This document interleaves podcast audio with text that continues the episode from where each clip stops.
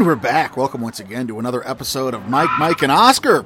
Finally, I am your co-host, Mike One, co-host also Mike, in a moment as we live life 1/4 mile at a time, going down this highway to hell, and we're starting a new mini-series today, Michael. Too Mike, too furious. I'm so excited about this. We are recapping the Fast and Furious franchise, all that it has, all 9 movies, I think it is, up until officially the 9th installment of the main series. Fast 9 does debut in a couple weeks here. Nothing like needing, 2 weeks or so to start a series that we've been hyping up and telling you was going to come since, last month. It's going to be dense.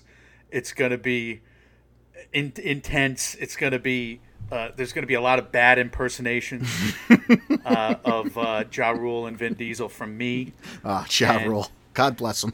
There's going to be, callbacks to songs from our youths, which the soundtracks is probably what shook me to the bone. The word, seriously, regret. Welled up in me. Multiple songs brought that out of me. Ludacris, whatever. And then, seriously, the musical memory bank has just brought out a lot of terrors from my past. I don't know about you. I don't know how we collectively as a society made it through the early 2000s. And yet, you're a man frozen in time. Yes, it's true. Who continually longs back to those days. Those Maybe good that's old the days. Answer. I have not made it through the early 2000s. I'm stuck there, Phil Hartman's Frozen Caveman lawyer. But a couple things to mention at the start of this series. We're treating this series with the appropriate seriousness that it demands, I think, in that we're not going to worry about spoiling these. These are all fun, goofy, over-the-top action thrillers. You don't need me to tell you that. We're going to have a couple fun segments per movie. We're going to try to do 3 movies per episode, and we're going to, in that vein, cover Fast and Furious 1, Too Fast, Too Furious, and Tokyo Drift in this. So we're not going chronologically as they are presented on screen. We're going chronologically as they were released in theaters, but we will be spoiling these and not worrying about spoiling these. Yeah, spoilers ahead. I think you and I enjoyed the second half of every James Bond character study episode the most, right? Because we just had these themed segments. Yes. And we loved them. And that was the fun of our Marvel MCU cinematic rewatch there, cinematic universe rewatch there, just going into the spoilers. So we're just skipping ahead. We're not going to introduce all these movies. We're not even going to film study them because, Michael, we just need this cleansing series now more than ever because you are coming off perhaps one of the worst weeks of your life. Yeah. I was, in my mind's eye, you are Jeff Goldblum from a certain David Cronenberg movie. You are a man at a dinner table in a certain 1979 space adventure. There's things going on with your skin condition. You've been to a lot of dermatologists lately. I don't know what you want to say or not say, but you've been through quite the week, and we're coming off a bit of a hiatus right now. John Mayer once sang, "Your body is a wonderland, my body is a horror land." It is what it is. I'm falling apart at various points throughout the year. I feel melting. Yeah, exactly. I'm melting. I'm turning into a different form. Some kind of insect flew into the machine as I climbed in as well. That's where we're at with all of this. But I'm here for now, until the next tragedy strikes, so we'll get into it, and if you need to know more, I tweeted about it. It's just my medical condition is akin to that of Samuel L. Jackson from any M. Night Shyamalan movie, so take that for what it's worth, and let's enjoy the time that we have together now, and in celebration of those times, let's talk about a Vin Diesel-led franchise. Well, welcome back, Oscars Michael. Podcast. Yes. Thank you.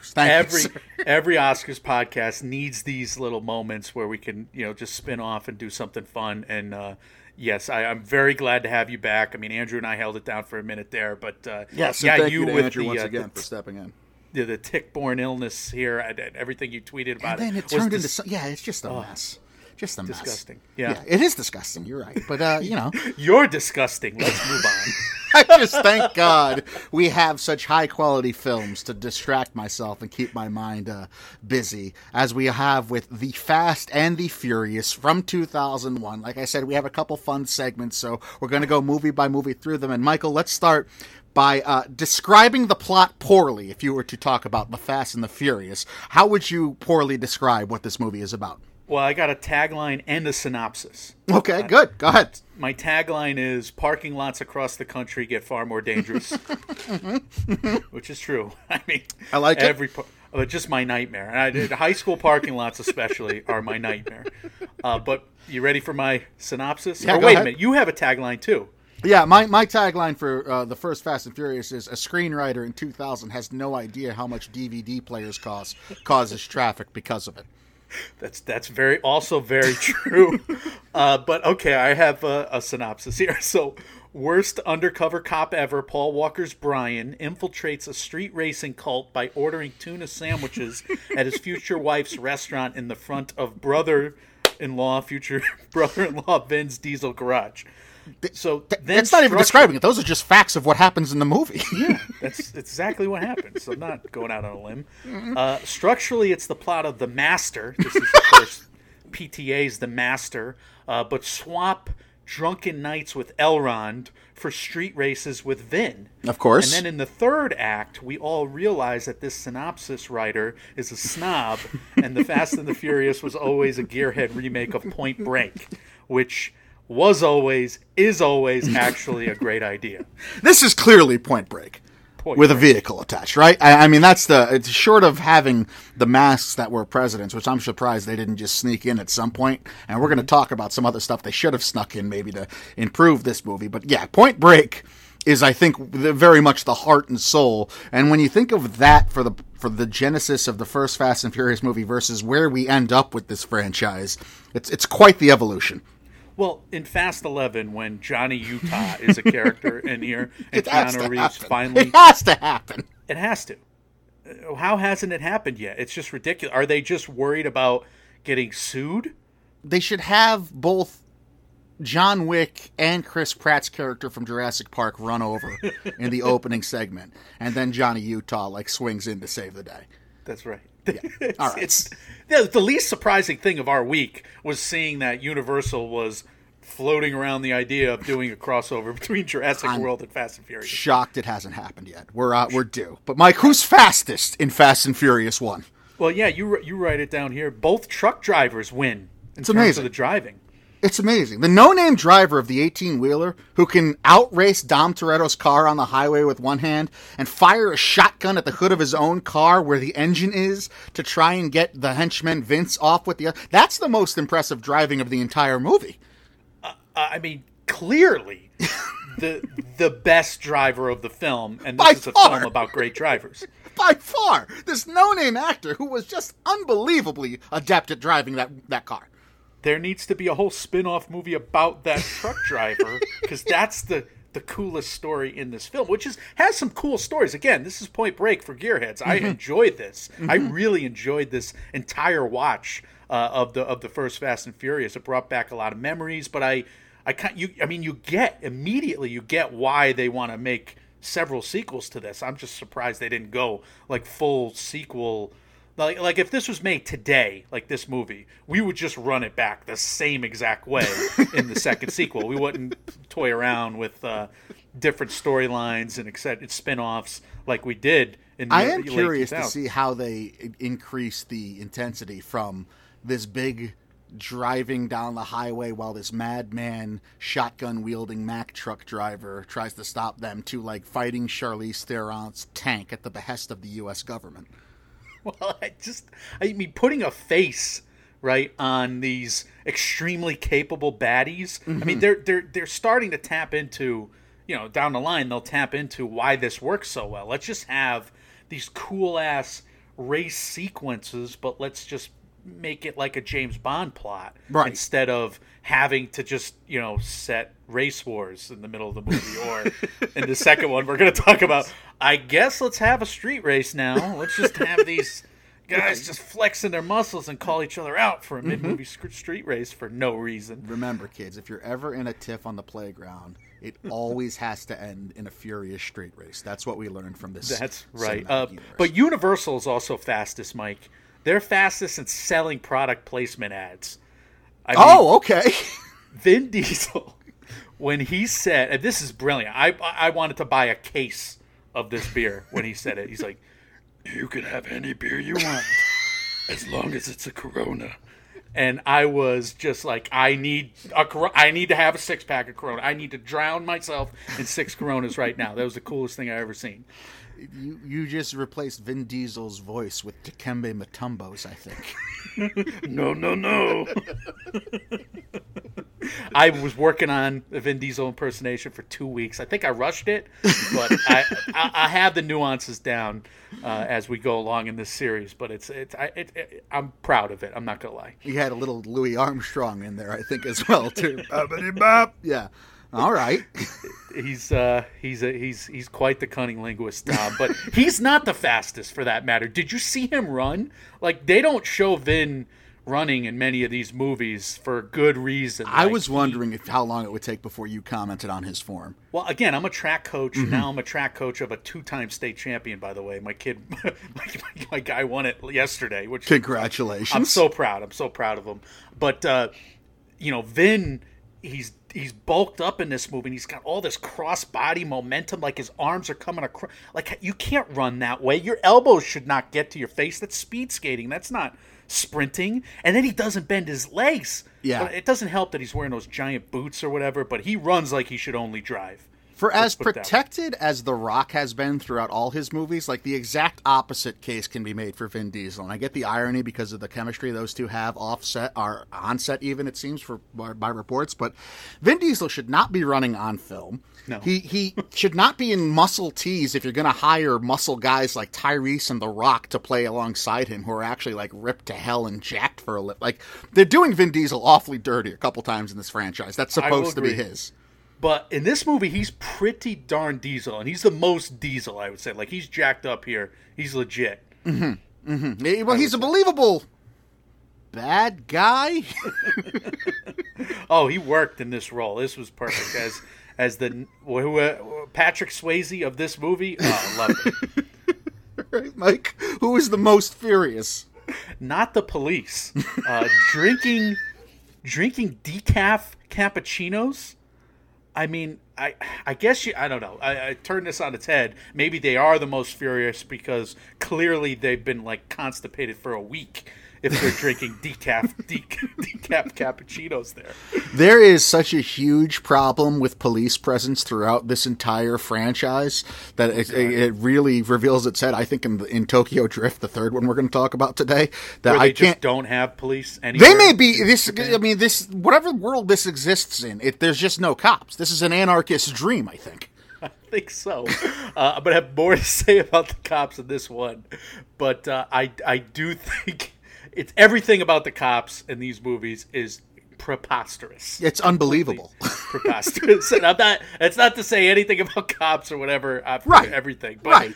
We're just talking about the police presence within these worlds while this stuff is actually going on. Like, somebody at the pitch meeting or on the writer's table had to have thrown that out there at some point, and everyone just, like, stopped and looked at him like he was the biggest idiot in the fucking room. Of course, because you can't hide. You just can't hide what they're doing from the cops. You just can't. It's more impossible. And more egregious. There's just so many databases dedicated for finding these idiots. As far as most furious, so the very first street race we get. Yeah. Where Paul Walker's Brian is racing Dom Toretto, and his car starts falling apart because he pushes it too fast, too early. Yeah. And he has, like, a floor panel, as he's going 120 to 140 miles an hour, a floor panel shakes loose and goes flying off in the back. There are people surrounding this race, like 4 or 5 deep, all down the street that this race is happening in. That thing obviously beheaded someone. And it's just never mentioned. A piece of sharp, hot metal goes flying off into a crowd. It's a flying guillotine, and we just don't mention it again. I would assume the man or woman who lost their head at this meaningless street race is probably most furious. Well, that's, yeah, they're definitely both furious. Or maybe it's the cops in that moment, because the cops are clearly just betting on the races. And they're not stopping it, because they, again, you can't hide this. Right. But they're betting, like, oh, God, now we got to be police. They're not corrupt cops. They just have a really bad gambling problem that need action. They need action, clearly. Look, I think who's most furious... It's Letty and Dom, because that sex must be ferocious. The growling. I mean, they must have the most understanding neighbors in the world. And that's not because they got Metallica guy playing the guitar in the after party of the street races. That's because, like, I mean, they must be screamers. I mean, if their bedroom is not soundproof, that's like several buildings away. You know exactly what's happening. Maybe that's why the cops stopped showing up. They were tired of the woman who cried murder seemed to be crying murder when really it was just really intense sex. They couldn't stop it if they wanted to, and they don't want to, and I don't blame them. I would argue Johnny Tran also probably very furious as he gets swatted for no reason. Dom Toretto beats the shit out of him for no reason. Right. That's right. Jesse, he beats Jesse in a car race at Race Wars, fair and square, and doesn't get the car that's owed to him for no reason. Johnny Tran is kind of done dirty in this movie. Yeah. Much of it until, and then he does something, you know, indefensible. At right. The end, but... the shooting may have been a little far. I agree. Yeah.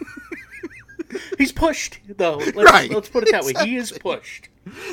Mike, can you rate the ridiculousness of this movie? Okay. First of all, the bromance meet cute between, like, this movie's about a couple things. It's about a romance, it's about street racing, and it's about a bromance. Every one of these movies has to have those three criteria, right? I like it. And the bromance meet cute between Vin Diesel and Paul Walker is adorable. And he's in a fight with Metallica, best friend, and then he goes, "He was in my face," and then Vin Diesel's like, "I'm in your face." And that just made me laugh really hard. You sound like Megatron from the Transformers cartoon series. It's hard to do. Yeah, I got to go an octave higher somehow.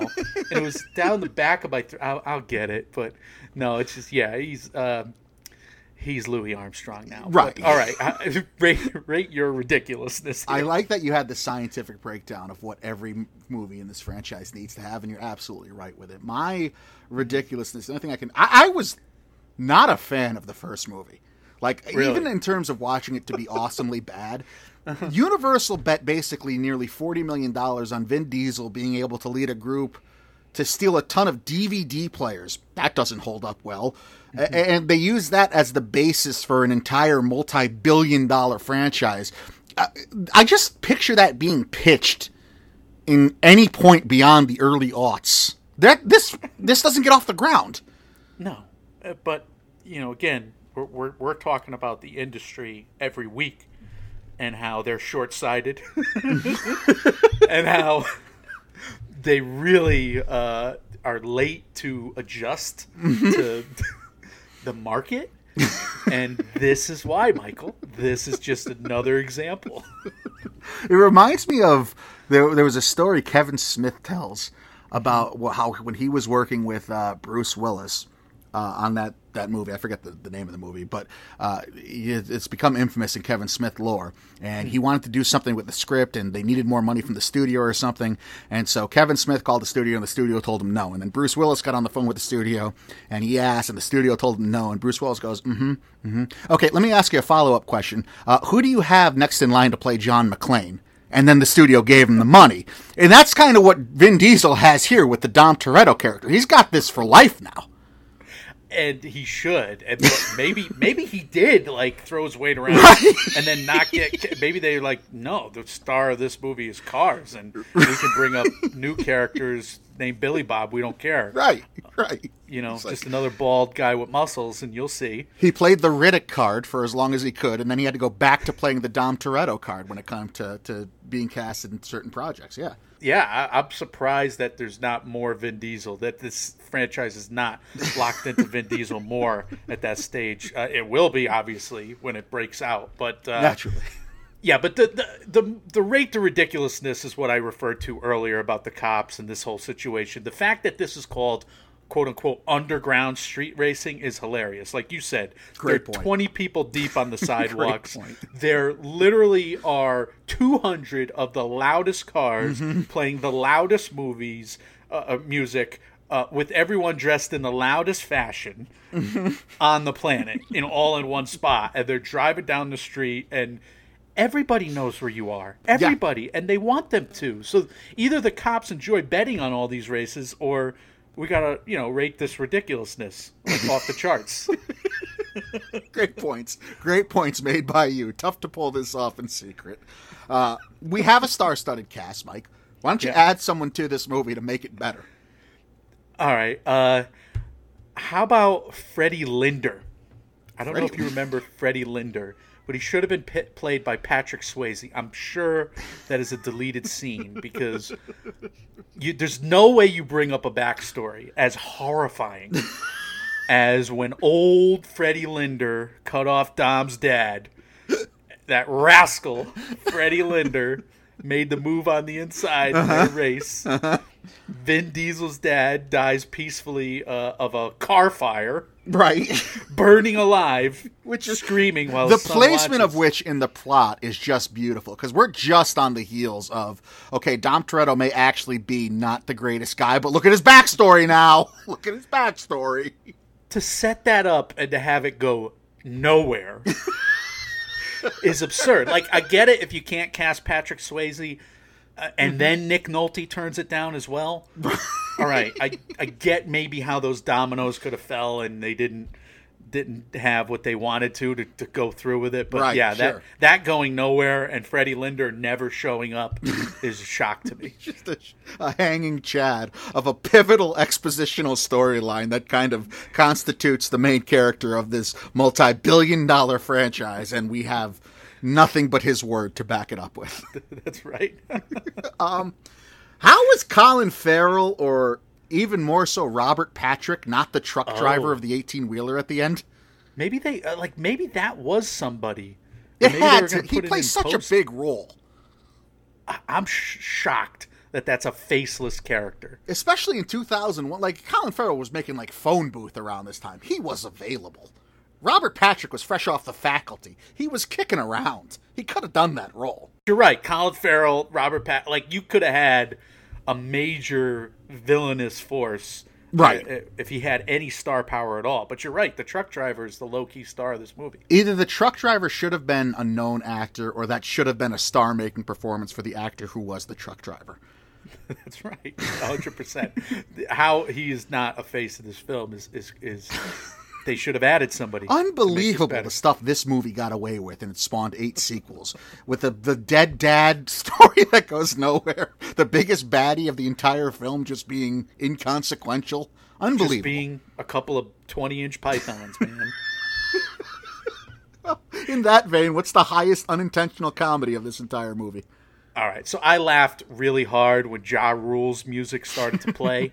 Because everything, I can't tell you how much I enjoyed the walk-up to every street race. Because there are all your clicks, there are all the fanfare. Again, the fact that this is supposed to be underground. Exactly. You got one beautiful car after another, one beautiful person after another. People planned their days around these street races that are supposed to be underground. I can't get enough. Give me a whole movie of them just about to street race. Yes. Whole movie of that. So when Ja Rule's music started to play, I was literally saying to myself, wait, what year was this exactly?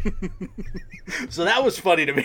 So I immediately remembered. And then I lost it when Ja Rule shows up 5 seconds later and he's in this movie, Michael, with while his music is playing. The worst ethos given to any character. Ja Rule's quote is going up to Paul Walker, who's standing by his car, and says, "It's not how you stand by your car, it's how you race your car." At a street race. This is the illuminating logic that the wise Ja Rule character imparts. I just can't have enough Ja Rule in my pre and post race situations in Fast and Furious movies. I'm surprised he's not in every single one of them. It's not how you stand by your car. It's how you race your car. And also, are you interested in going to this festival that my buddy booked on this island with all? It's going to be beautiful, calling it Firefest. If he doesn't have street races I guess he doesn't. It's way too costly and actually entertaining. Finding out, I had the same joy and shock when I realized this entire thing was over DVD players. I mean, these movies are really a capsule in time when you look at the DVD players, the people recording street races on flip phones. I think in Tokyo Drift, that's supposed to be set in like 2015 or something. That's right. Just really beautiful time capsules of Americana. Of tech companies just so full of shit. And, maybe it was slightly ahead of its time by like a week. And therefore, smart, again, in terms of just product placement and trying to get people to buy, that next thing, a month from now. Makes sense. But, all right. But seriously, what's the highlight for you of this movie? Yeah, I don't have one. I gotta be honest. Other than some unintentional comedy, I really don't think this series got off to a great start. I'm shocked. I guess I got nothing. Even the tech was bad. There was some voiceover work that seemed like it was straight out of the 70s. There's some post-production stuff. So this was a transitional film for you in the sense that you were fully snobbed up coming off the Oscars. Yeah, it could be that. You couldn't transition, or it's a bad, because to me, when they're in that parking lot and he's like, "Nah!" I don't know how you don't laugh for 10 minutes. I can't believe he screamed like that again. Pet peeve in most movies for me is when a character screams, and you better get that scream right, just so you know. But that's literally how he screamed. That's a pitch perfect impersonation, by the way. Vin Diesel goes, "Nah!" It's the funniest thing in any movie I've seen in a while because it comes out of nowhere and he uses his full throat. Just all of the wind in his stomach. Beautiful. To review, what merited a sequel in your eyes was Vin Diesel yelling "Nas" at the top of his lungs. The movie. Look, the movie was enjoyable to me because clearly there's some dumb shit in here, but there's also some fun stuff. I genuinely love the Dom character, even though there's no reason he should care about Paul Walker's character except for the fact that he's just so beautiful. It's a bromance. That's it. There's only one reason for them to be friends. Well, they're family, Mike, and I don't know if you know this, but family is what matters. They're sexually attracted to one another, and it's fine. That's great, but there's let's just say what it is. Sexually attracted. That's the undertone of this, is that Dom doesn't hate Brian. He's jealous that Brian's attracted to his sister. The romance and the bromance. Yeah. It's you don't need Dr. Freud here. Figure this one out. I love it. This is what people come to NMO for, the hard-hitting analysis that you literally won't hear elsewhere. Mike, if this happened, finish it. If this actually happened in real life, every single one of these fuckers are arrested immediately. Immediately. Street race, they're all arrested. Again, unless you cut all the cops in, there's just zero chance that these things would go unnoticed for 2 minutes, never mind whatever, get through a whole race. And at least Fast 2 tries to address that. They're like, okay, every cop actually is in on the bad. Carter does have all these guys on the take, so he does run the police department in Miami. Fast 1, there's just no exploration of where any police presence is. No. There's no... It's just absurd. Even the walk-up there... And then... it would be the easiest thing to track every single one of them down. He is tracked. The FBI is tracking Dom Toretto the entire time. That's good. Yeah, you're right. But they're also trackable. They just walking down the street. It's the simplest thing in the world. These cops could be the worst cops on the planet, and they could still arrest everybody after a week. Beautiful. It's beautiful. I'm starting to see why this got so many sequels, actually, now that we talk about it more. If this actually happened, there's zero chance of any sequels.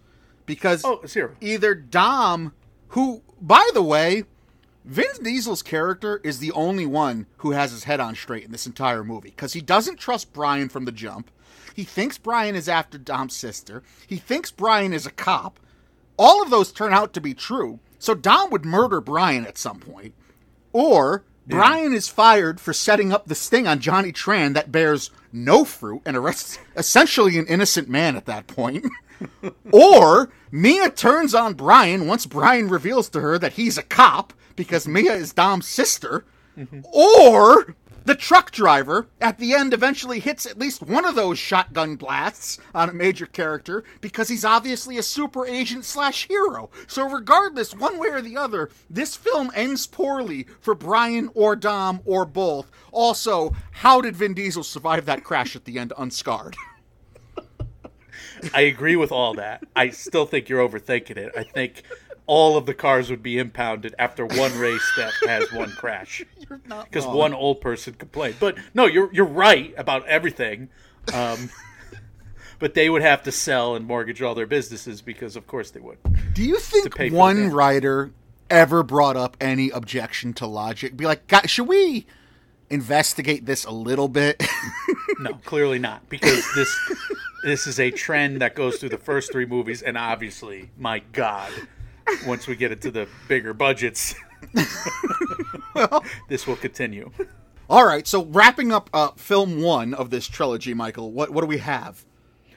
I loved the final scene. I thought that was just so cheesy and great. The fact that he walks away and he says, F you to my former life. I mean, that, you know, again, Paul Walker, I'm not a huge fan of Paul Walker in this movie, other than the fact that, you know, he's Team Dom at the end. Right. Just the greatest thing ever, which, of course, again, it's the remake. It's palpable, it's sexual tension. Oh, it's ridiculous. My heart is aflutter. Yeah, it's Point Break crossed over with, like, Wild Things. Totally. And you love it, but you want more Vin Diesel. You want more Michelle Rodriguez, and you want more bromances and romances with Paul Walker, and you get one of those things in the next movie. What a setup. Beautifully set up by you. We move on to 2003's Too Fast, Too Furious, obviously stealing the title from a podcast miniseries from an Oscars podcast will debut 18 years in the future. Michael, describe the plot poorly for me. Paul Walker is immediately captured by police and forced into going undercover once again to help take down the bad guy because he's done it so well in the past. He was an expert, yes. Give him a bromance with a male model. Give him a romance. Naturally. Give him a bromance with a male model who won't wear sleeves. Give him a romance again. And then overcomplicate the plot with a whole lot of nonsense until we finally get what we all want in the end, a lot of souped-up fast cars doing ridiculous shit for the last 30 minutes. That might be the most accurate description of any movie in the history of cinema. That's exactly what happens in this movie. Profit. I mean, immediate profit. I have a man who is an objectively bad ex-cop and who's proven to many higher-ups he can't be trusted, is trusted by various higher-ups. Trusted by them all. Like, yeah, everybody. Implicitly. The same way Vin Diesel trusted him again. He's arrested immediately, like you said, and the FBI's like, look, we're going to clean not only your record, but any convict or felon you want to bring into this, which for some reason we're letting you run, we'll clear their record too. Yeah, it's just the guy walks into the interrogation room, he's like, wow, did I come into this room with other intentions, but as I'm getting lost in those blue... magical blue spheres that you call your eyes, I'm gonna pivot right now and just trust you implicitly with this this whole operation. So what happened in there, Dean? Did you give him the book? Nah, I hired him. He's one of us now again. Mike, who's fastest and Too Fast? Yeah, I mean, everybody falling in love with Paul Walker and Tyrese Gibson in this movie. Mm-hmm. Like, they all immediately fall for these guys, and they empower them. Right. Just from step one. And all Tyrese Gibson does is just talk shit to everyone, including Paul Walker. And yet, again and again, because he's so beautiful, Like, again, I'm a shallow person, so I just see this as like a human troll, and you're just like a human troll, but just with gross skin right now. And we both just see this movie and just like, we're like, I know why everybody loves them. And it's because they're beautiful. How in the hell is Brian entrusted? How in the hell does Tyrese Gibson go from a demolition derby that the cops just fully witness on display? Wearing an ankle monitor. Let's hire you to handle all our multi-million dollars worth of, auto, whatever, absconded stuff. Like, how do they put him in charge of all these fast cars? How would they say, all right, let's let you go undercover with this guy who just races fast cars? Yeah, hey, because guy who ran away from us in the first, at the end of the first movie, let one horribly, like, the FBI doesn't set up sting on small-time criminals. And he lets Dom Toretto walk.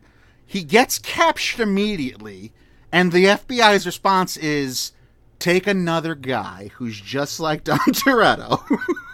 Here's souped-up cars that are worth hundreds of thousands of dollars that we get from somewhere. You could have access to them.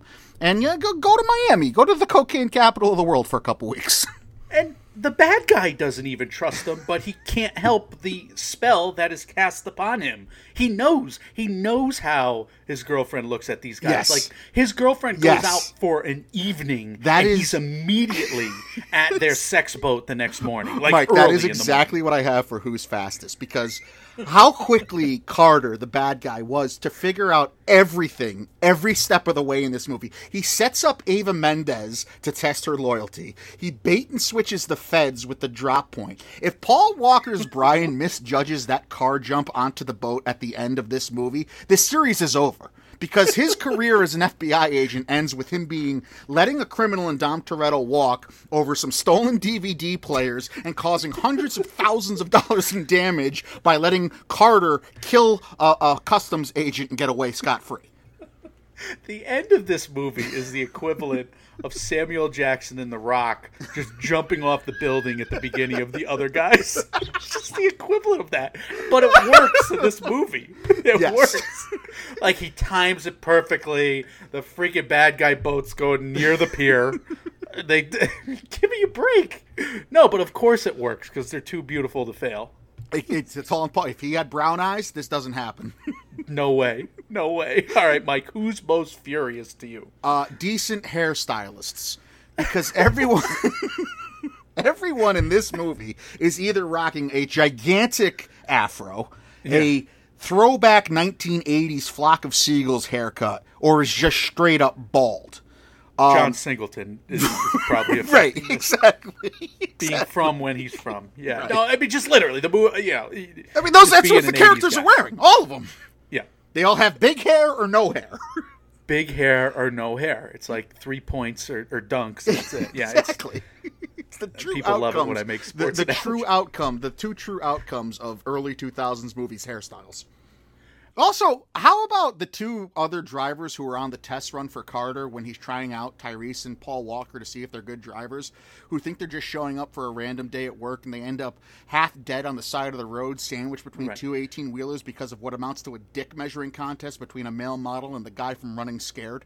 But it was all worth it, though, right? I mean, they're reduced to giggling, it's having the times of their lives. Before that happens, it's just giggle fits. I mean, they're almost squealing by the end because they got Tyrese Gibson and Paul Walker to be on their side at the end of this movie, and to even indulge their friendship. That's true. They were distracted. Even if it's fake, they don't care. Mm-hmm. Those two guys are having the time of their lives. I retract my criticism. Death is worth hanging out with Paul Walker's baby blue eyes. Oh, this was all just to jettison me into the swamp where I'm just eaten by gators. I mean, fine. They don't care. They had the day. They had an afternoon like no none other. Who's most furious, Michael? Carter Verone, the bad guy. I mean, again, for good reason. He knows he's losing. He knows these three beautiful human beings, the three most beautiful human beings on the planet, aren't interested in him and his gross cigars. He knows this. He knows they're all going to start having sex with one another and not invite him. He knows this, and he acts out accordingly. He's like, oh, I'm just really jilted, and here's some medieval rat torture in the middle of this movie. With this gross, crooked cop. Let me find the fattest, whitest, hairiest guy. And just torture him. Just fuck him. And that's what happens in the movie. He took his anger out at not being pretty enough to join the threesome on that random cop. Oh, may not have even been in the film, by the way. It may have just been a guy hanging out at that club. This movie drips with covetous envy and rage. That's all it is. Like, these screenwriters, I've never seen them before, but they're probably not hot, is my guess. Never once, never seen them. I just, again, we're radio guys. They're probably not. We're too fast, too furious. Rate the ridiculousness, Michael. So, I mean, this movie's kind of a tonal mess. It's a bad film, let's be honest. But they just have so much fun with the street racing stuff that it kind of, you know, it overshadows like all of the boring John Singleton trying to make a serious crime movie out of this kind of movie. So, like, to me, the clear point where this just jumps the shark and where you just relax again is when, you know, the two henchmen just have a street race with Paul and Tyrese for no reason in the middle of the 3/4 of the way point during this movie. Like, there's no reason for it. It's a dick measuring contest. It's just a dick measuring contest. It's unnecessary, wholly. The payoff is the next morning when they're like, hey, we got your cars. Yeah. That's it. Yes. That's it. Like, again, I if ever I was to be a fly on a wall of a writer's table, any entry, especially early entry into the Fast and Furious franchise, has to be in my top 10. Because, like, they just don't ask the next logical question ever. It's just like somebody had an idea, and they're like, yeah, throw it in the movie. All right, yeah, that's good. That's precedent. Let's move on. Anathema to what we've talked about since the beginning of this podcast of argue away the obvious objection. Right. No, it's just indulge in the next batshit idea. What do you mean objection? Yeah. That's where it's logistical objection? Right. Logic? Like, what happens if the entire Miami Police Department's vehicle force gets into one big accident? What then? Who cares what then? It's just going to happen and we'll move on from it. Wait, they do what in Roadblocks? They lay what on the ground? Chains that would, you know, pop tires? No. They're just going to follow them at high speed to a nondescript garage with no reconnaissance, apparently, and just be befuddled when cars emerge from it. We'll just, set a perimeter and hope that it holds. We won't approach the garage, by the way. We'll just wait for them to come out at some point. That's right. This giant garage, which must be big enough to house 40 cars. Yeah, I mean, we're going on. We're getting towards I mean, how are they not calling out red flags? Like, one after another. Like, this is a problem. No, of course not. This is silly. My rating for this ridiculousness was 14 out of 14 Paul Walker to Eva Mendes cuts at them glancing at one another while going 100 miles an hour, because there were more camera cuts there than like in any pro wrestling, anything I've ever seen. It was unbelievable. It was like I thought I was watching an SNL skit. Back and forth, Eva Mendes, Paul Walker, Eva Mendes, Paul Walker.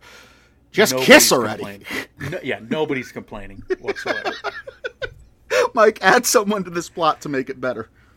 Vin Diesel would make it better. Yes. That's just obvious. Correct. That's correct. That's the correct answer. We can move on. I was just shocked. Like, apropos of nothing, I have no basis for this. This just felt like something that Scott Foley's face should have made an appearance in to me. Like, this felt like something I was, like, waiting for Scott Foley to make a cameo, and it just, it never was to be. I feel like that's a missed opportunity. You talking about? I don't know. I was watching this and I was just like, Scott Foley feels like he should be here. I have nothing to base that off of. Oh my, what have you been watching with Scott Foley lately? I think I'm just a really big fan of Scream 3, which came out around the same time. Scream 3, Grey's Anatomy, but who was he in Scream 3? He was Rowan Bridger, director. I don't want to say the next line because that ruins the entire movie. We're not spoiling that vaunted Oscar-worthy franchise yet. He was married to Jennifer Garner. Mm-hmm. He's 3 kids with Garner? Oh, my God. What is happening right now? Well, Scott Foley could have been the highest unintentional comedy, but he wasn't there. So what was your highest unintentional comedy? Oh, my God. Looking up Scott Foley when you just said... Scott Foley should be... That was hilarious and really confusing. All right. I've had a lot of downtime. No, Ludacris at the beginning. Again, I could just live in the walk-up to the to these, street races. But when he is first introduced to us, Ludacris, he is basically getting cars to back it up. Mm-hmm. And he's like, back it up, back it up. I'm not singing it, obviously, like him. But then, of course, Joe Budden's Pump It Up starts to play a minute later. And I really laughed. Like, how? It's not exactly psychosomatic levels of product placement here. But it works. It still works. I need to comment on how much better the soundtrack to Too Fast, Too Furious was to what I thought the soundtrack was in the first Fast and... The first Fast and Furious soundtrack, I thought was appalling, even for early 2000. The second one, terrible. Like, Pump It Up by Joe Budden... The theme song, Too Fast, Too Furious by Ludacris, which still slaps. And Luda's look, I know I made fun of the big hair. He had the biggest afro, dripping with the most swag any human being has ever had. Like, I imagine me trying to pull off that look and him with that look. Talk about a dichotomy. My God, what a cool man he is. Our musical preferences really shows us for who we are, because we were 7th, 8th grade, just tween, mm-hmm. snotty jerks. Mm-hmm. Just literally, the Italian FU signal to everybody older than us at having fun at parties mm-hmm. during the first Fast and Furious. And then we were finally at those parties during the next few. And we're like, oh, this music. I mean, it's not great, but yeah, I mean, this is my time. This is Mike's time. Dancing to this shit, so we like it. Simple as that. I think you're absolutely right. My highest unintentional comedy comes in 2 forms. One also has to do with the opening race, in which Ludacris tells Paul Walker he has 4 minutes to get to the race, and yet. There still is a cachet of human beings lining the street for this race that happen to be wearing the exact same colors as Paul Walker's car, as if they expected him to show up. Everybody in the crowd was color coordinated to the car and the driver they were there to support, as if they were like the pit crew in a NASCAR race for these people already. As if that was a real thing. That made me laugh. And then later on in the movie... Tyrese just talking openly on his walkie-talkie to Brian about ejecting the bad guy with the ejector seat. And the bad guy that's still in Brian's car has to be hearing all of this and isn't doing anything. It's just not moving. Like, la-di-da-di-da. To their credit, though, they had Chekhov's ejector seat, and then they made a play on that later on where they couldn't eject the guy, otherwise he would have blew his cover. Right.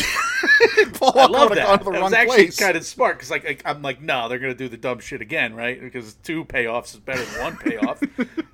But no, funny. Oh my God. What was the legitimate highlight for you, or what merited a sequel most in this movie?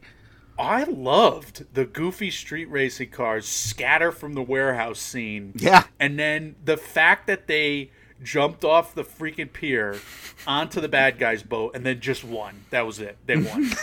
Like, that was the hilarious thing. They didn't have to do anything. Right. There's no big sequence on that boat. That's a good point. They're there. The fact that they crashed the boat, which is, I guess, more realistic than anything else in this movie. If you land your car, muscle mm-hmm. car, on the bad guy boat, you win. Done. Not even something I thought of, but you're absolutely right. Carter's has a shotgun. Paul Walker and Tyrese would be disoriented, having crashed into a boat in the ocean. True. Carter should have just shot him. What if he shot him in the face? Yeah, I mean... The car crashes nowhere near Carter's, I guess, because we see him without a scar when he's being held at gunpoint later on in that scene. So yeah. He clearly had the opportunity. He must have just been, damn it, you guys made it 3 times. Like what if Carter... What if Carter had one competent armed guard below deck? Just one. Right. And he's like, huh, that sounds like something crashed up top. I should go investigate it. Was that a... No, that wasn't a car crashing into this boat, was it? That's impossible. Let me go check it out. Oh, great point. Great call. Not something I thought of. Definitely something that should have been addressed. I was shocked at how into the progression of this storytelling I was. Too Fast, Too Furious is the only Fast and Furious movie I've seen period, but I happened to see it in theaters, and I remember hating it at the time, and now on rewatch, I was just... totally in. I had bought land into whatever Too Fast, Too Furious was selling me. I don't know why, but like the story progression of Brian being this former bad boy FBI agent to now being this glory boy who lives too fast and too furious for his own good and gets caught again and has to prove himself once more, even if the you need to do this for us, the FBI, so we can clear your schedule. Like, that was all action movie fodder and tropey. I didn't care. I was in for all of this. I'm shocked that you love this movie. I am too. I kind of tuned out and I perked up whenever somebody too hot to ignore was on screen, which was a lot. And I really didn't get the casting of the spell of the plot. Thank God we didn't have to do like a real film study for this. Right. This is all I know. So I half paid attention to this movie, and that was perfect. That's what this movie should be for me. Agree. Something I can half pay attention to and enjoy. And then, you know, perk up to at the end and then be like, wait, they're doing what to win? So I'm glad. that. All right. So John Singleton, who's a very, esteemed director for great reason. And, he's made some excellent movies that I'm sure we'll study again. And we've studied in our past. So good. I'm glad to see John Singleton working on this plot. He will never do one of these films again. This is all you get in terms of John Singleton and Fast and Furious, then that franchise. But for him to put his stamp on one of these movies was kind of cool. He died, didn't he? Yeah, he died 2 years ago. Yeah, he did. Yeah, all right. No chance. He can't make a sequel. That's what you were getting at there. Okay. Justin Lin and Chris Morgan. Second. Yeah, we'll talk about them. All right. So, Mike, if Too Fast, Too Furious actually happened... Oh, I kind of said it already on this one. Police win. They win easily. They pop tires, and they win. Yeah. I agree along those lines. Eva Mendes is dead. Like, if this happens in real life, what purpose does Carter keep her alive for? When he finds out she's a turncoat and has betrayed him for sure, right. The only reason you keep her alive is to have a hostage, but like, Carter knows that Brian's and her are making googly eyes at each other the entire film. You know if you keep her alive on the boat, he's going to do something crazy. It's going to just give him more incentive and motivation to do something crazy to get on the boat. So why just kill her? Like, I'm sorry. Just shoot her. Yeah, I'm sorry to be graphic. The Scott Evil defense, again. Yes. Just shoot her. Exactly. Yeah, I would agree. That would probably happen, especially if he was a cutthroat gangster using his free time to look up medieval torture mechanisms. I love that you mentioned free time, because if we move on to Tokyo Drift here, from 2006, Fast and Furious 3, described the plot poorly. My sentence is, the head of the Yakuza has both way too much free time on his hands and immature hobbies. He's bored. He's just bored. He's, this plot of Tokyo Drift, 2006, the golden years of Mike before Oscar. Absolutely. Yeah, I mean, he wants this plot to be resolved with a street race, because why? Are you kidding? I mean, we're going to get into it in several different angles, but I can't believe it. I wrote a synopsis for this, again, just to test my powers. I said, a troubled Texas high school street racer is sent to live with his divorced father in Japan as a fugitive or as an exchange student. And, of course, his very first high school class is full of a gang of underground Tokyo street racers. Hollywood keeps making the same movies. What's Bow Wow doing there? Who cares? It's all about drifting now.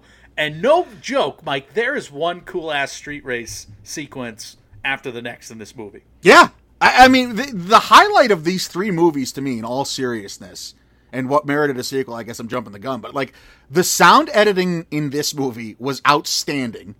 And tremendous. The cinematography, the races of this were so cool. So cool. The editing, I mean, it's dumb. It's dumb as hell. Very, very. But the montage of him learning how to street race was wonderful. Just the conception of a street race in Japan going from, let's just find this area where nobody is and let's race for this woman. Yes. Yes, which actually is what I have as the fastest. Who's fastest was the writer who was in charge of exposition used to explain every female character in this movie. Oh, just awful. It's just terrible. I just cringe. Like, none of these writers knew a woman at all. It's so bad. If you race, winner gets me. What are you talking about, Charlene? The hell was that? And it's just so over the top, clueless, and chauvinist. It has to be funny because otherwise, like, it's borderline pornographic. It's pornographic. It is pornographic. It is pornographic. It's just absurd. So who's fastest for you, Mike? Well, Justin Lin for taking over this franchise with his directorial audition of something that was probably just going to be a spin-off. Mm-hmm. White Savior Money Grab. Yep. And instead it's got like Sonny Chiba as this just Uncle Kamada who's fast approaching dementia. Like, he's almost fastest here because clearly just goes back into the Better Off Dead Aspen South Park parody. Like, for no reason we just end with a street race. I mean, this man is embezzling at most hundreds of dollars, right? And the head of the Yakuza is like, you need to fix this. He's stealing from you, which means he's stealing from me. Don't just kill him. Don't just hurt him or his family. You need to beat him in a race. Up the mountain, which is just the end of this ski movie parody in South Park. Again, these writers don't have a long bibliography. And they don't have a lot of sources. They have a few, and they follow it to a T. Shocking. Point Break for the other movie, and this movie is clearly just one of those bad 80s films that they grew up on.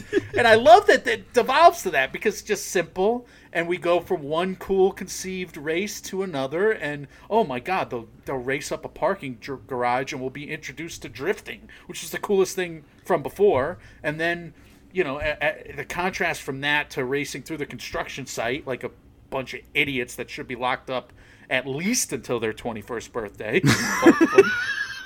Get them off the street. You're touching on what I have for Who's Most Furious, because I have the sound editor and cinematographer, because this movie sounds and looks outstanding, but to me it's easily the hokiest and most 90s action movie tropied of these original trilogy movies. Yeah, I mean, Kid Rock's Ba With The Ba is it's a song in the soundtrack when they're in Texas, and I just have so many regrets. So many regrets about my formative years, and that song is involved. Like Han to me is the most furious because he had the perfect setup in his life. He had this dumbass nephew of a Yakuza who he was just bleeding dry. He had Bow Wow as his best buddy, unafraid of, you know, inviting every fashion model to their secret Austin Power party. Yep.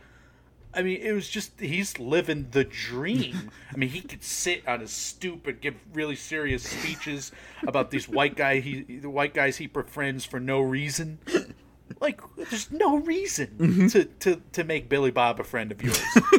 And for him to stretch the rationalization card to get white audiences involved in this movie was so absurd Like, he's like, I just need to know people I could trust. So I'd give him a car to race in my name, and, you know, that was the price worth paying. Yeah, Han's in business with the Yakuza nephew.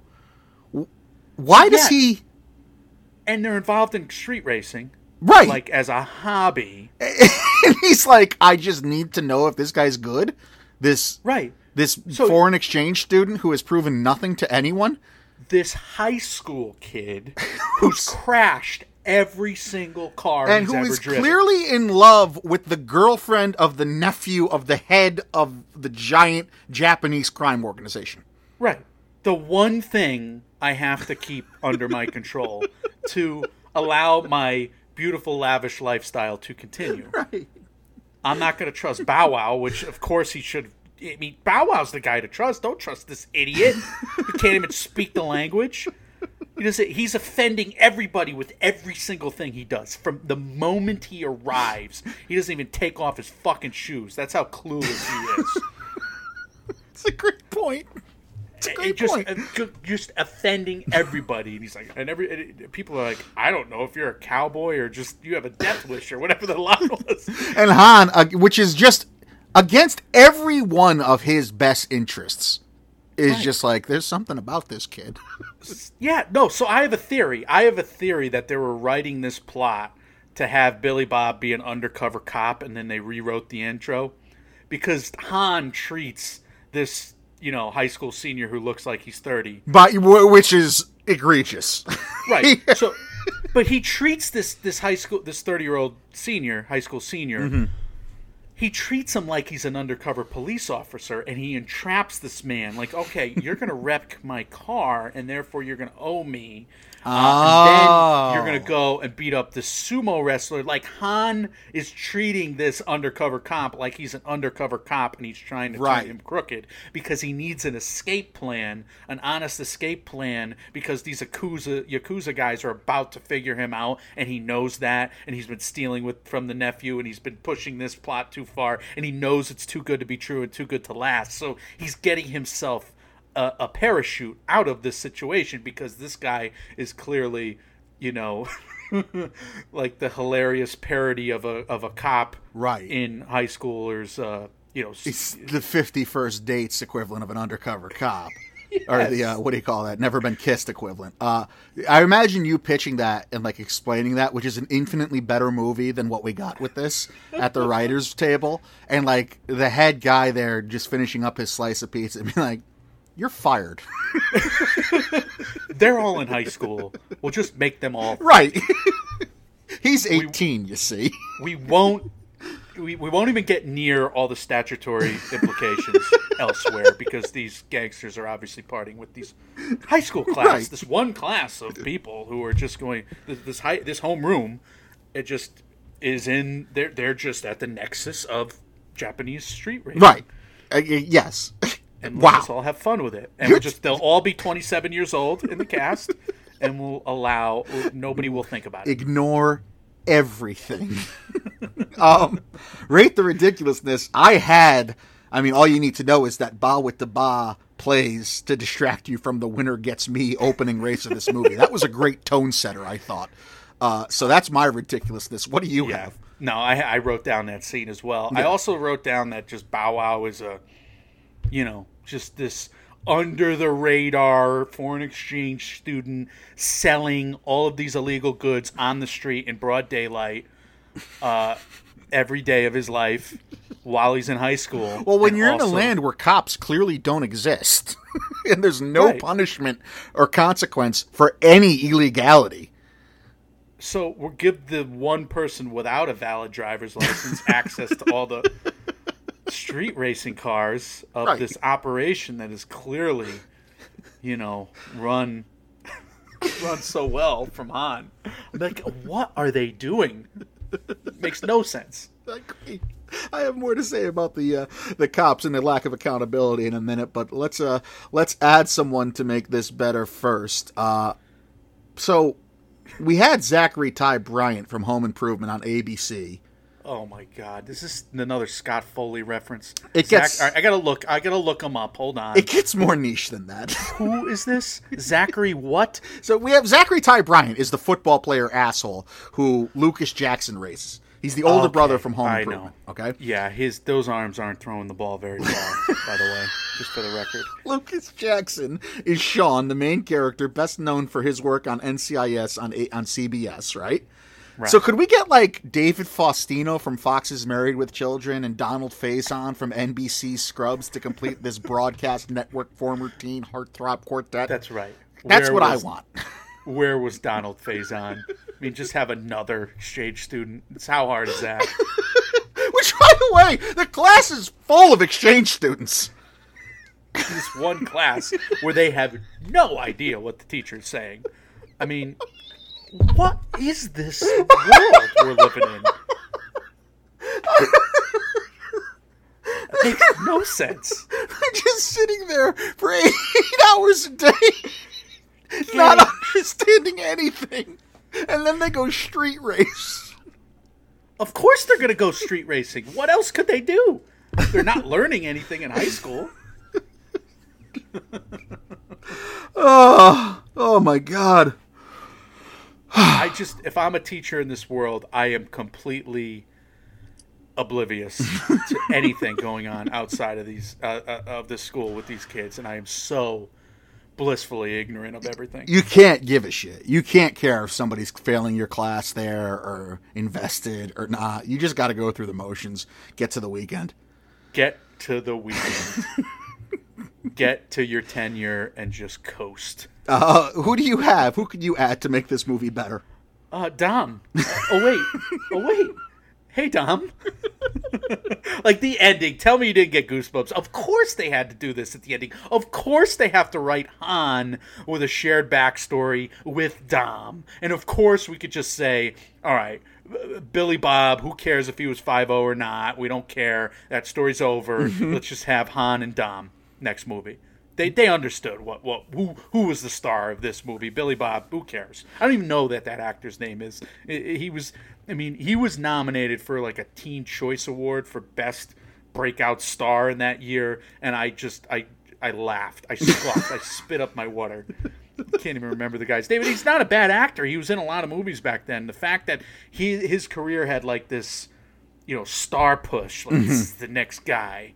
Right. This is the next Vin Diesel. Retrospect. I mean, yeah, I mean, his hairline was reason enough. No offense. I mean, I can't be a star. No, I'm with you. Passing him off as an 18-year-old, as this movie tried to genuinely do, is laugh out loud funny. No, I mean, he had a comb-over in this movie. He was like, I think, 27 at the time of this, and he looked every bit of 27. He had an old face for 27, too. Like, he looked like he was straight up 40.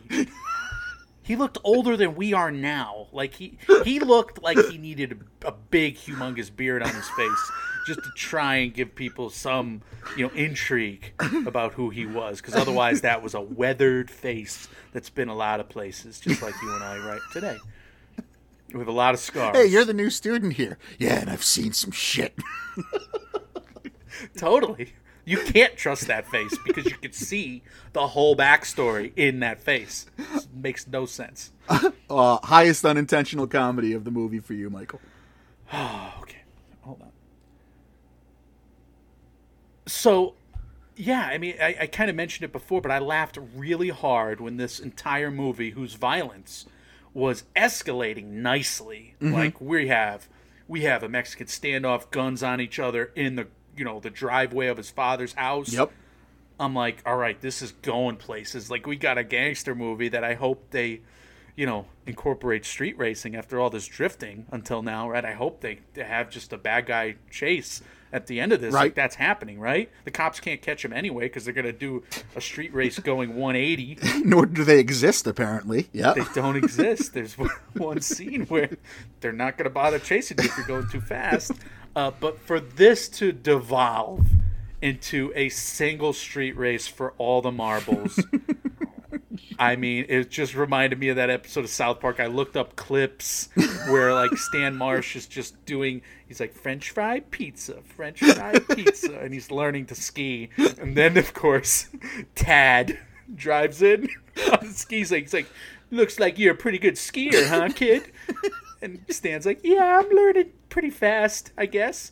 Well, I've been skiing for 22 years. Think you could beat me? Of course. It's just, it's hilarious. And he's like, Stan Darsh trying to save the youth center. And Stan's like, what youth center? What am I doing? That was this movie.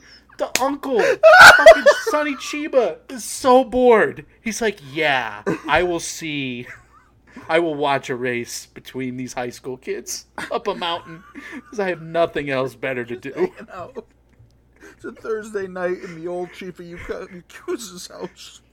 This is the most excitement I've had. And the drama at the end of Sean needing to hit a drift to avoid the car that's coming down the mountain because it's off-roading and flipping, and clearly the driver, the bad guy, the nephew's dead at the wheel. Like, they actually slow down the movie, and in slow-mo, he's got to hit this one final drift. Just hit the brakes. Just hit the brakes. Just hit the brakes. Let the car travel off the cliff like it's doing, and you could roll to the finish line at 3 miles an hour at that point. You already won. You could roll to the finish line. But no, this is them in the writer's room saying, hey, you know, like, because Scream's a huge hit at, like, what if the monster got up one more time? Right, exactly. That's all they're thinking there. Oh, God. I also loved all the montages. All of the montages that this movie had to offer. I was thinking of you, and also Team America World Police, because there's going to be a montage. The training montage sold me.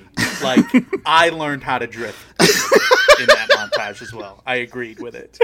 Loved it. It was brilliant. Like, you could see the talent that this filmmaker has. I mean, Justin Lin deserved another Fast and Furious movie. He deserved it. And that's what, I mean, what the highlight is, what merited a sequel. I completely agree with you. We've talked about this already. For me, anyway, this is, especially the big climax of Act 2, that race through the streets. It's really contrived. It's really forced. I'm going to have a lot to say about it to finish up here if it actually happened. But for what it was extremely well done. It was extremely well choreographed and well shot and edited and sounded great. The backwards driving while the bad guy's firing a gun into a car staring you. Like, it was so cool. It was like top tier action movie stuff. You can't passively watch Tokyo Drift, and that was the difference between the last movies for me. Great point. And I tell you, I shut the laptop off, and I wrote my notes later because I just wanted to enjoy the film and enjoy the action sequences and the racing sequences. It was great. That's a fantastic way to put that. I absolutely agree. Now, if this movie actually happened, everybody's arrested immediately. Where the hell are any local or state cops in this movie? I understand you can't chase these cars down, right? You don't have the... But you're telling me there's a dangerous drifting street race through the middle of what's colloquially known as the busiest intersection in the world, in the heart of Tokyo, complete with gunfire, a gigantic explosion, the nephew of the head of the Yakuza, an American foreigner who for some reason was let into the country in the first place, even though he has a gigantic rap sheet and is facing criminal prosecution in his homeland, and an actual death. And there's just never any police at any point throughout this movie. We've established in previous films, these are not crimes you could hide. So this is American ignorance. I mean... It's absurd to think that these foreign police departments, foreign to us, are this incompetent is just offensive. Set up a roadblock, bro. If I'm Japanese, I'm offended by this movie in that regard. But, of course, it's awesomely bad. So, we have no choice other than to laugh at it. Yes, and I can only, like... I laugh sometimes on this show for show. I can only pray that this series stays as ridiculous. I don't know how many of these movies you've seen, if any. I have not seen any from here on out. Oh, my God. So I'm hoping they're done with as much tongue in cheek as these three clearly were. Do you think these were made seriously? We have the right format. Let me just say, we have the right format for the next few episodes. You did a marvelous job coming up with it, and you did not go out on too many limbs to do so. It's going to work here to forthwith. Don't worry, Michael. I can't wait to address if this actually happened in the future. Just needs more Scott Foley. Scott Foley, oh my God. Yeah, all right. That's the first episode, the first entry, the first three movies into the Fast and Furious rewatch series, Too Mike, Too Furious, that we are doing here. Obviously, as always, what matters mostly to us is your thoughts. Do you hold these movies near and dear? I know when I tweeted about this series originally a couple weeks ago, there was a decent amount of feedback as far as people who loved these movies, people who were completely turned off by the first movie, thought it was some of the worst. I love the wide range of emotional responses something like this elicits. So I clearly, and we both want to hear more from you. What is your attachment to any of these movies? Do you have a different highlight about this trilogy other than the legitimately great action sequences that Tokyo Drift of all fucking movies had within itself? You can leave us those, as well as any other, as always, thoughts, comments, questions, or concerns you have about anything we do here in the MMO Empire on our social medias. Mike, Mike, and Oscar on Facebook and Instagram, at MM and Oscar on Twitter. If you're listening to us on the Apple Podcast app, if you would be so kind as to tap on our cartoon faces and leave us a 5-star review. Michael, after much ado, I think we're back, at least for now, for today, for this episode we are. So with that in mind, tell the good people what's coming next from us, and let's have some words of wisdom to leave on. I'm so afraid of this that I wrote nothing down because I don't want to say any.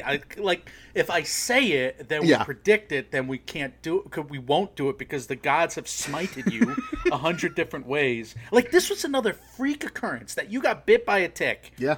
Freak. And 2 weeks later, I got bit by a tick, and 2 weeks later something happened, which makes no sense. And then I had something happen on top of something happening. It's a mess. So I will say nothing of what's coming next. You guys know what we do here by now. We have mini-series, and clearly you figure out what we want to do heading into this series in particular.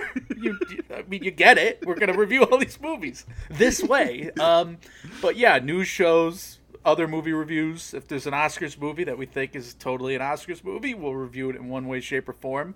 I will say that I just did an episode with Andrew Morgan. It was a fun episode on the streaming wars, and we've been covering the business side of things, and we got serious with that one, and that was a substantive little deep dive there that he and I did about Netflix's role in the streaming wars after MGM just joined up with Amazon Prime there. So that was a cool episode, and no, I'm not going to say anything that you and I are planning next. Sorry. A man who tells it like it is. Yeah, it's wise not to predict the future, especially when, you need to be put in a bubble and not allowed to go outside. When your co-host is actually deteriorating. Whatever the plot of the M. Night Shyamalan movie Old is, I'm the next step in that. I'm just... Yeah, things just fail. You're living that right now. So, thank God this was an audio endeavor and not a video one. No, I'm kidding. Guys, when reality or, maybe your immune system sucks, you can come have some laughs, hopefully review these movies with us. We are Mike, Mike, and Oscar, trying to make award season year-round without the stuff in us. We will see you very soon. See ya. Too fast.